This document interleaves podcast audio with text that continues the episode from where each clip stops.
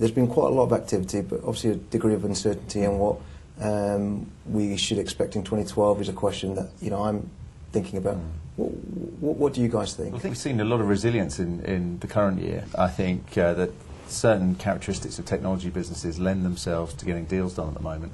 They've often got sticky customer bases and, and they've got visibility on forward revenues, Yeah. uh, which has meant they've still been able to do private equity and corporate transactions this year. General valuations of these businesses has been reasonable, you know, not Yeah. compared to where it might have been Yeah. 10 years ago. One in particular we could probably think about, but yeah, we'll carry on. Right. Yeah, and I, th- I think sort of put to the, the resilience point. I think there's just there's some broader there's some broader economic factors at play here in terms of yeah there's a move in terms of platforms, there's a move in terms of where people are focusing on markets. Yeah. So the big trade guys are especially are, are seeing through that the debt market piece and just looking at the longer term, two, three-year horizon? I can imagine in uh, 2012, though, that, you know, we can't escape the economic climate we're in.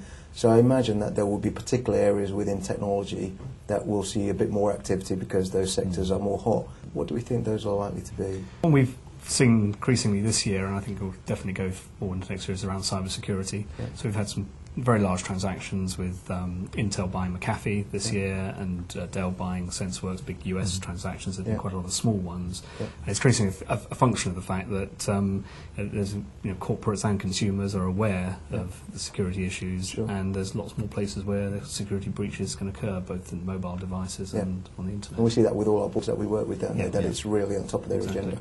Uh, And another trend I think we've seen this year, which will continue, is around financial services or fintech. Um, Yeah.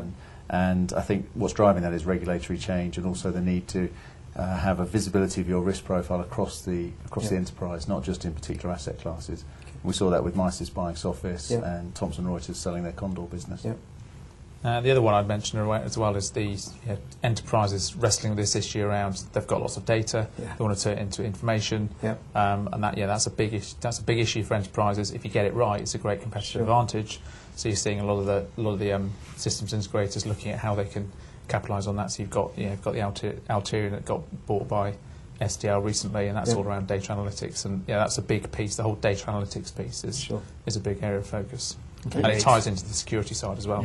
Including HP acquiring Autonomy Yeah. is Yeah. in that category. Yeah, you know, we talk a lot about um, companies either acquiring, you know, in the tech sector, one's always acquiring or being acquired. Um, just some insight, really, in what, what they should be thinking about, you know, either to get a successful deal away.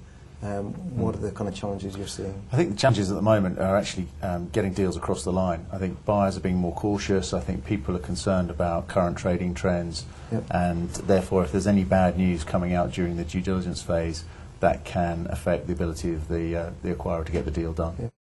I think certainly in looking at what we've seen this year is that a lot of the interest has come out of the US. Yeah. So certainly having some contact into the US market if you're a European company will be quite important if you're looking to a sale.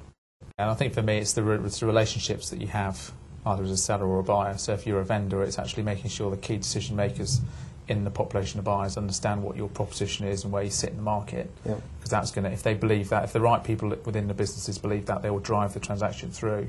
But also, if you're on the acquiring side, you need to have that relationship with the vendor because it's it plays through to do they trust you around, especially Yeah. around the deliverability. Yeah. Because deals are done now on deliverability and value.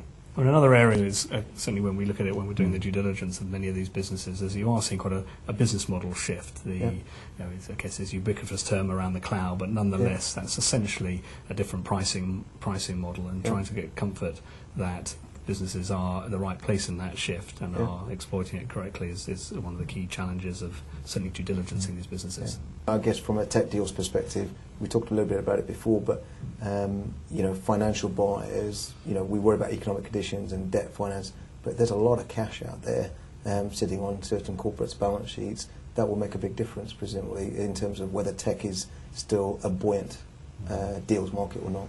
I think that's right, and I think we've seen um, a lot of uh, interest from overseas corporates looking at UK tech assets Yeah.